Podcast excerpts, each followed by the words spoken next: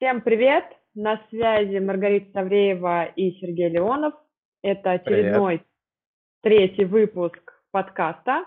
И мы продолжаем тему погружения в проект. Напомню, что же это такое. Погружение в проект – это про видение картинки, да? С чем к вам пришел заказчик и что нужно для него сделать. То есть понимание картинки целиком и что вам нужно реализовать в этом проекте. Как же погружаться? В прошлом выпуске мы не затронули тему. По факту это задавать вопросы. Но что мы видим? Мы видим, что спецы задавать вопросы не умеют. И отсюда на самом деле вытекают большие сложности. По сути дела, люди учатся кнопочкам, функциям, гид-курсу как таковому, но как заходят в проект, настраивать умею, а понять, что надо, не могу, потому что момент задавания вопросов очень сильно страдает. Да, и здесь как происходит? Заказчик как смог сформулировать задачу, так исполнитель берется ее выполнять. А, а зачастую заказчик как раз-таки не, не то чтобы не должен, он и не умеет формулировать, и он не должен уметь это дело формулировать. Соответственно, исполнитель, подрядчик, он просто буквально все это дело воспринял и пошел реализовывать. Сказали сделать предложение, специалист сделал предложение. А то, что письмо с доступом к нему нужно было э, сделать еще, заказчик же не говорил, ну и специалист, соответственно, и не сделал даже. Мы сейчас, ну это такой сейчас очень примитивный пример, да, про там предложение, письмо. Э, соответственно, когда ты погружаешься в проект, то ты видишь картинку, о которой Рита уже говорила. Ты можешь еще и показать свою экспертность, ну, во время диалога, соответственно, с заказчиком, да, то есть, когда ты через задавание вопросов, э, ты показываешь, что, то, что, ты, то, что ты в теме, ты понимаешь, где какие взаимосвязи, что если сделать вот это, то будет хуже, а если, и такой, типа, давайте сделаем вот так, да, и тем самым ты еще и ценность даешь э, клиенту потенциальному, вы еще с ним не начали работать, а ты уже с ним какую-то дал ценность, дал какие-то важные, существенные советы, рекомендации, и здесь уже как-то человек, ты отличаешься от остальных, вот, и, и к тебе некая благодарность все-таки есть. Да, и тем Помимо самым повышаешь прочего, свою ценность, да, Сереж, перебил тебя. Да, и тем самым повышаешь свою ценность, конечно, безусловно. Ну, в глазах заказчика имеется в виду. Угу. Вот. А, помимо прочего, помимо, что еще дает погружение из неочевидного, это проверка заказчика на адекватность. Ну, не только на адекватность, а вообще, может быть, он тебе неприятен. Ну, вот там, ну, вроде бы все хорошо, но вот что-то как-то вот, ну, некомфортно, неприятно там. Или самое банальное, это нет взаимопонимания. Вот вы вроде бы оба говорите на одном языке, но вы друг друга не понимаете. И какой бы ты ни был бы спец крутой по гид-курсу, если у вас нет взаимопонимания, у вас ничего не получится. Ну, точнее, может что-то получиться, но вероятность, что там все будет плохо, очень высока. Тут, а, Сереж, вот, добавлю. Да. По адекватности заказчик. На самом деле бывает такое, что выясняется в процессе разговора, может выяснить, что заказчик ждет, спец будет работать круглосуточно, всегда на связи быть, что все его прихоти нужно выполнять э, прям сию же минуту, как только он написал. Такие моменты О. очень легко выясняются в момент погружения на самом-то деле. Ну или, или знаешь, или вот у нас это частенько к нам заявки такие попадают, у нас все вообще про гид-курс только лишь. Но человек оставляет заявку, что ему надо, короче, и, и письма написать, и рекламу настроить, и там, и договор оферты там написать, короче, там, да, и, звон, и звонить, там, да, и статистику продаж вести. Ну, короче, все то, что вообще гид-курса в принципе не касается, а, тебя, а человек это ожидает. Вот, ну, то есть тут не то, чтобы это не совсем про адекватность, хотя в какой-то мере и адекватность тоже, да, но э, вскрываются такие моменты, э, которые не, не, не факт, что вскроются во время просто там какого-то тезисного описания запроса там заказчиком, да, э, вот. Что еще, в принципе, дает погружение, это, в принципе, возможность что-то допродать. Человек пришел там с одним каким-то запросом, а ты понимаешь, что, что а сюда можно еще предложить, ну, например, там, я не знаю, сделать там рассылку до продажи, дожим на оплату, например, там, или настроить процесс для отдела продаж, или там еще что-то, какую-то там фичу, о которой там заказчик либо не подумал, либо даже не знал, что это возможно вообще в принципе делать, да, и, соответственно, там к тебе пришли там с ценником, не знаю, там пять тысяч рублей, а у тебя там получился набор на тридцать тысяч рублей, к примеру. Но тут э, нужно сказать о том, что погружение полезно не только на этапе продажи, да, но и на этапе работы, то есть когда вы уже ведете проект, причем, может быть, вы месяц его ведете, может быть, спец его уже ведет год, и каждый раз при новой хотелке очень важно погружаться в задачу. Я тут хочу, наверное, сказать с позиции моего опыта, потому что продажи у нас на Сергее в команде, да, а на мне ведение проектов, то есть общение с клиентами, и, соответственно, как мне помогает погружение в данном случае. То есть, когда, опять же таки, допустим, да даже вот момент продажи произошел, э, все, проект передается мне от Сергея. Соответственно, я здесь уже могу дорис, дорисовать картинку, да, какие-то мелочи, детали уточнить.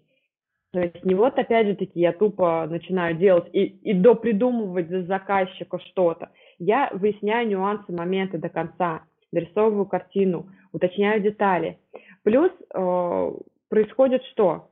Бывают хотелки стандартные, да, там, допустим, уже выработана система у нас в проекте там, по запуску очередного потока.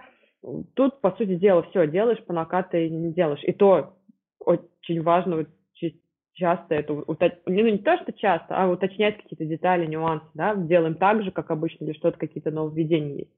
Но плюс бывает какие-то гипотезы заказчик устанавливает, какие новые хотелки у него появляются и так далее. За счет погружения происходит понимание, опять же таки, адекватности гипотезы, происходит первичный анализ этой гипотезы.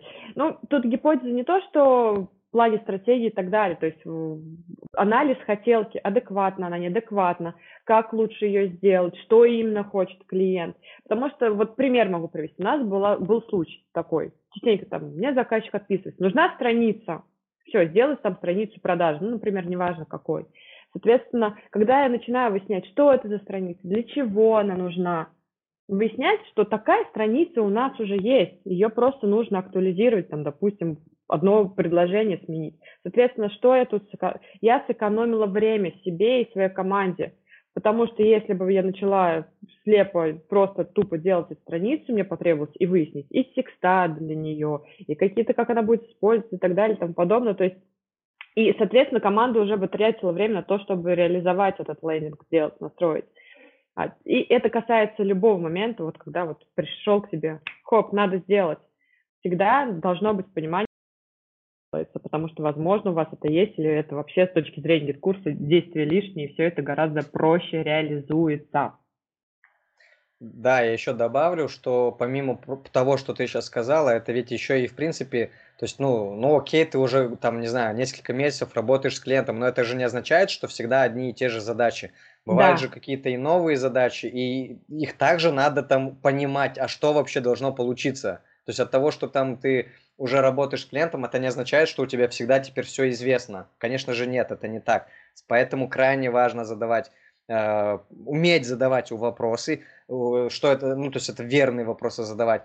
Плюс еще здесь есть такой побочный эффект, что когда ты умеешь задавать вопросы, то задавая сам себе вопросы, ты находишь ответ на что-то неизвестное. Ну, там, я не знаю, ты столкнулся с каким-то сервисом неизвестным или с какой-то задачей неизвестной. И вот через вот это вот аналитический момент, через задавание вопросов, ты находишь ответы. Ну, по крайней мере, у нас это так работает. По опыту, опять-таки, там, не знаю, наших учеников сначала, ну, то есть я просто вижу, когда они там в начале какие вопросы задавали, и потом, и потом какие они вопросы задают. Это совершенно другая история. Соответственно, ты здесь не тратишь время на какой-то там поиск, там, ты не работаешь, то есть ты из почемучки, э, ну, не знаю, то есть короче, самостоятельности больше появляется, больше уверенности, больше возможностей, потому что ты уже больше задач сможешь реализовать. И это не только в плане работы, но и в личной жизни тоже происходит.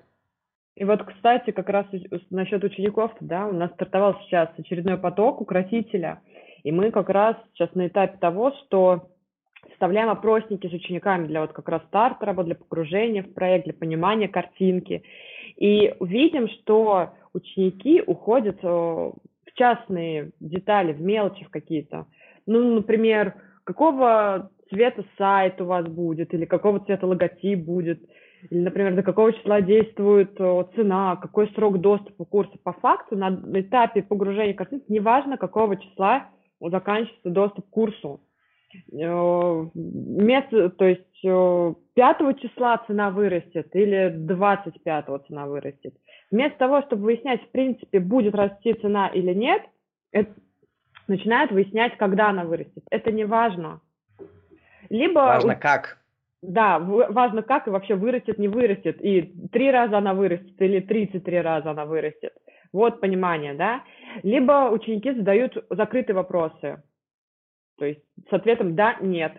Информативности здесь никакой. Ну, надо вам тренинг сделать? Да, надо. Окей, галочку поставили. А какой объем у этого тренинга? Какова сложность прохождения доступов к этому тренингу? Вот не знаю. Не спросили, соответственно, когда зашли в проект, договорились о цене, начали настраивать, оказалось, там тренинг состоит из тысячи уроков, и там какой-нибудь перемудренный способ выдачи доступов к следующим модулям. Неизвестно, ну, да, потому при... что спец не уточнил. Да, Сереж. Да, причем, да, ну я хотел уточнить, что это же здесь не только про, речь про тренинги, это такая самая ну, да. банальная история, вот, здесь не надо привязываться к, к нашим примерам, которые мы сейчас в этом выпуске приводим, да, это только лишь для понимания, о чем мы вообще говорим. Ну тут, например, опять же таки продолжить, ну хотя бы с тренингами, да, чтобы было понимание, как, какие вопросы задавать, тогда уж лучше спросить, например, как... Сколько продуктов, да, есть, какие есть, не то, что даже сколько продуктов есть, а какие продукты есть, чем их особенность, да, чем отличается. Соответственно, уже заказчик начинает раскрываться и рассказывать о том, что у вас есть, вы только успеваете записывать, да. И... Ну, то есть продукты здесь не сущность гид-курса, а в принципе у вас, что у вас вообще сейчас есть, что у вас сейчас там приоритетнее там настроить, например, в гид-курсе. И здесь человек, клиент потенциальный, он начнет раскрываться. То есть, ну, то есть в том плане, что он там вам расскажет, так, у меня там сейчас пятнадцать тренингов, э, самое главное у нас сейчас надо вот настроить, это вот прям ключевой тренинг, там, да, в нем там сто пятьдесят уроков там, и так далее. Причем, что интересно, многие с, заканчивают на вопросы свои только лишь на количестве уроков.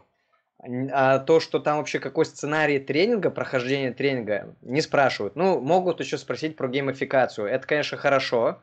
Вот, но недостаточно. Есть еще в принципе, а как клиент будет, ну в смысле пользователь, ученик, будет проходить этот самый тренинг. Опять-таки мы сейчас это цепляемся за тренинг, это не означает, что только вот теперь все, все внимание, теперь про тренинг. Это вообще про все. То есть, ну, да. про все элементы мы сейчас говорим. Это касается вообще, в принципе, того, все, все о чем вы разговариваете с клиентом, обо всем нужно вот выяснять да, такие про реализа... нюансы. Про реализацию любой задачи мы сейчас говорим. Да. Да. А еще тут нужно сказать, еще какой косяк бывает. Спец решает за клиента. То есть заказчик пришел, сказал хотелку, и клиент, все, я понял, ой, клиент, исполнитель, спец говорит, все, я понял и пошел делать. Да, Сереж? Да, да, есть такая штука. Ну, там, к примеру, это что? Там, например, тренинг готов. Ну, то есть э, спец, он считает, что тренинг уже готов. И пошел, короче, какую-то там задачу реализовывать, например, да. А по факту тренинг еще не готов. Ну, просто э, подрядчик, исполнитель, он подумал, он сам решил, что тренинг уже готов. Либо наоборот, он посчитал, что тренинг не готов, а он уже готов. Там, ну, или, например, я не знаю, там, что на, на лендинге уже вставлено что-то там, а по факту на лендинге ничего не вставлено. Вот, ну там, не знаю, форма, не форма, там, ну и так далее. Здесь можно сотни примеров приводить на самом деле, да. А, вот, то есть, в общем, если подрезюмировать все, что мы выше до этого сказали, то большинство специалистов а, в погруж... а, в погружение в проект игнорируют, уделяют внимание самой настройке, а, вот, но чтобы настраивать, нужно, нужно ведь понимать, что именно нужно настраивать, что должно получиться вообще в принципе в итоге то. Ну, то есть mm-hmm. на выходе, что должно получиться. То есть, ну, другими примерами сейчас скажу, да, то есть вы можете ехать сто километров в час, но что толку, если вы едете не туда? Ну, вот что толку, если вы не в том направлении двигаетесь? С настройкой то же самое. Специалисты что-то настраивают, но куда они двигаются, то есть что должно получиться, они понятия не имеют, потому что они просто буквально воспринимают э, задачу, ну, то есть то, как сформулирована задача, и все. Прям вот узко, в рамках только лишь формулировки, и все. А это очень важно все-таки понимать, погружаться в задачу, ну, в проект в целом. Что нужно сделать, да, еще раз, что нужно делать, чтобы погрузиться в задачу, нужно учиться задавать вопросы. Как это делается? То есть, ну, давайте вот как набраться опыта задавания вопросов. Соответственно, тут нужно понимать, что это опыт, да, сразу вот по щелчку не научишься их задавать. Соответственно, пробуем, задаем, общаемся с клиентом, после чего начинаем анализировать, что задали, что можно было спросить, что недостаточно спросил. Особенно это будет понятно, когда вы вот пообщались, поняли, что сделать, пришли к тому, что все, настраиваете, и понимаете, и тут видите, какие моменты в, уже в режиме настройки, во время настройки вы понимаете, что не уточнили, каких вопросов не, задав, не задали. Соответственно, обязательно эти вопросы вы фиксируете, прописываете. И вот это касается, на самом деле, опросников. Мы вообще топим за то, чтобы, когда ты идешь общаться с заказчиком, у тебя должен быть готовый, примерный, а лучше подробный список вопросов, то есть был шаблон вопросов того, что нужно спросить. Привет, кстати, брифу, да? И, соответственно, в процессе работы ты его всегда дополняешь, этот опросник. То есть он тебе помогает э, не забыть ничего, у тебя есть структура разговора, и, соответственно, каждый раз ты в процессе работы, в процессе наработки, наработки опыта ты дополняешь свой опросник вопросами. И вот касательно брифа, да, то есть мы делаем бриф, ну, можно это назвать бриф, но мы его не отправляем заказчику. Мы общаемся и фиксируем для себя, чтобы было понятно, чтобы было понимание точно, что мы друг друга понимаем. И всегда в любой момент по любому вопросу можем раскрыть по-другому, переформулировать, уточнить, да, что имеешь в виду. А не вот тупо отправил бумажку какую-то и заполняй там как хочешь, сам себе придумал. А потом спец сидит и гадает, что же мне там ответили. Кстати, по... мы делали в свое время обзор брифа, видосик у нас есть. Можно его найти в группе во ВКонтакте. Укратить лид-курс. Да, я еще от себя хотел бы добавить, да, то, что э, здесь э, вот этот вот список вопросов, ну, это такой некий шаблон, ну, по крайней мере, мы так делаем, да, то есть у нас есть единый какой-то вот шаб, воп, список вопросов, и с, неважно, с каким запросом клиент к нам приходит, мы всегда по этому опроснику работаем. Это что-то такое, некий универсальный список вопросов. Соответственно, не зна... это означает, что не все вопросы будут актуальны в, в конкретном случае, с конкретным клиентом. И здесь важно уметь как раз-таки, ну, задавать именно те вопросы, которые сейчас, здесь и сейчас актуальны, а не просто тупо все, вот все подряд вопросы задаешь, когда там, ну, они вообще неуместны. Вот. Это первое. Второй момент, то, что важно еще, помимо этого списка вопросов, во время диалога уметь задавать дополнительные вопросы. Ну, то есть тебе там, ты там спросил, человек тебе, клиент отвечает что-то, и здесь вот чего-то недостаточно, и ты еще дополнительные вопросы задаешь. И здесь, соответственно, вот важно этот навык вырабатывать, то есть чтобы сразу сходу э, вот ориентироваться на местности, да, и как-то там э, в верном векторе э, клиента вести. Еще что хотел сказать, это мы вот часто сталкиваемся с тем, что специалисты говорят о том, что когда вот задают вопросы потенциальному заказчику, то типа тот бесится. Но в принципе бесятся они потому, что не те вопросы задаете. То есть здесь же еще важно уметь грамотно, ну, грамотные вопросы надо задавать, уместные вопросы важно задавать, да, и то, как вы их формулируете.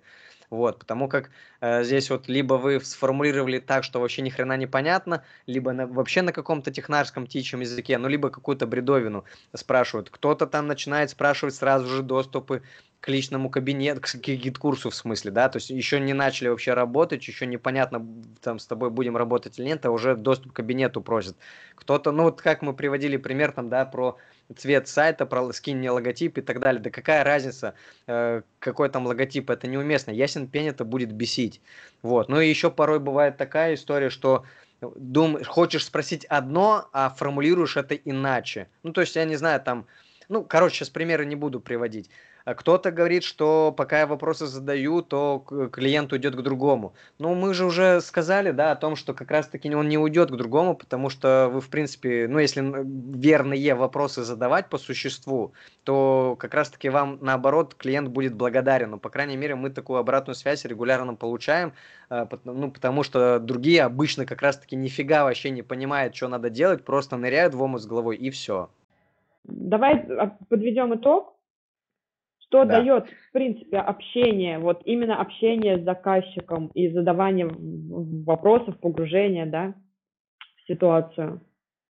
Да, ну, в принципе, у тебя, тебя получается сравнивать не тупо по стоимости, да, ну как это обычно бывает, у клиента потенциального есть запрос, и ему сразу же там, типа, не знаю, там, тысячу рублей сделаю сегодня, да, и все, вот у меня там...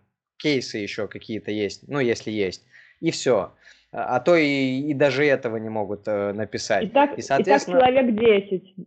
И так человек десять. Да, и так, и так человек десять это делает, в лучшем случае десять, а то и больше, да, ну, там, особенно знаете, там, на какой-то площадке, если свой запрос разместил, то обычно там очень много откликов э, заказчик получает. И, соответственно, как выбрать-то, вообще непонятно.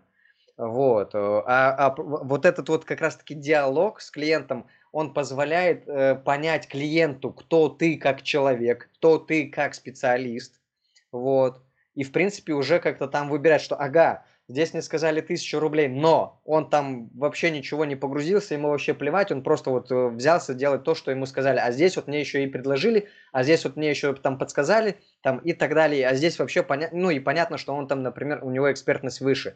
Когда вы называете просто ценник, ну это же просто цифра, причем значение цифры, оно понятно, ну то есть мне понятно, что такое десять тысяч рублей, но мне непонятно, что, что я получу за эти десять тысяч рублей, да, и соответственно, когда вот ты опрашиваешь человека, то тебе понятно, как специалисту, сколько это может стоить, сколько это времени у тебя займет, какие ресурсы это займет, усилия там, да, ты сможешь это как-то в итоге донести до человека, а что ты ему даешь, потому что клиент там, к тебе обращается, там, я не знаю, там, типа, перенести тренинг, для него что там просто тупо скопировать тренинг и делов-то, да, а на самом-то деле это офигеть какой большой объем работы, потому что надо еще предложения переделывать, рассылки переделывать, там, ну и так далее, и так далее, и так далее, там, да, вот, и, соответственно, когда у тебя вот есть вот это вот, ты сам, когда понимаешь, э, что делать, то у тебя и есть и план работ, у тебя и ты можешь донести клиенту ценность вообще, что ты ему дашь, вот. Ну и, в принципе, вы как-то общаетесь на, на совершенно другом уже языке, и у вас какое-то есть взаимопонимание, а не просто там ценник какой-то обезличенный. И, естественно, клиент, вы, когда выбирает просто по ценникам, ясен пень, он выберет того, кто подешевле. Это, ну, это как бы очевидная история, потому что другого критерия-то выбора-то и нет, кроме как цены. Угу. И тут как раз вот такие про ценник, да, Сереж, здесь спец сразу сможет, когда понимает, погружает задачу, адекватно сможет по ресурсам, по времени назвать цену. И вот, кстати, цена и ценообразование – это очень больной вопрос для многих спецов. И поэтому, Сереж, я предлагаю на след- в следующем выпуске обсудить как раз ценообразование, да. Как, что и почему. Поэтому, друзья, кто нас слушает, задавайте, пишите нам вопросы, что интересует по этой тематике, чтобы мы разобрали, или, может быть, на другую тематику. Соответственно, обязательно обсудим это в следующих выпусках. На этом этапе, я думаю, пора завершать. Спасибо за внимание и всего хорошего. Да, ждем вас в следующих вы- выпусках. Пока. Всем пока.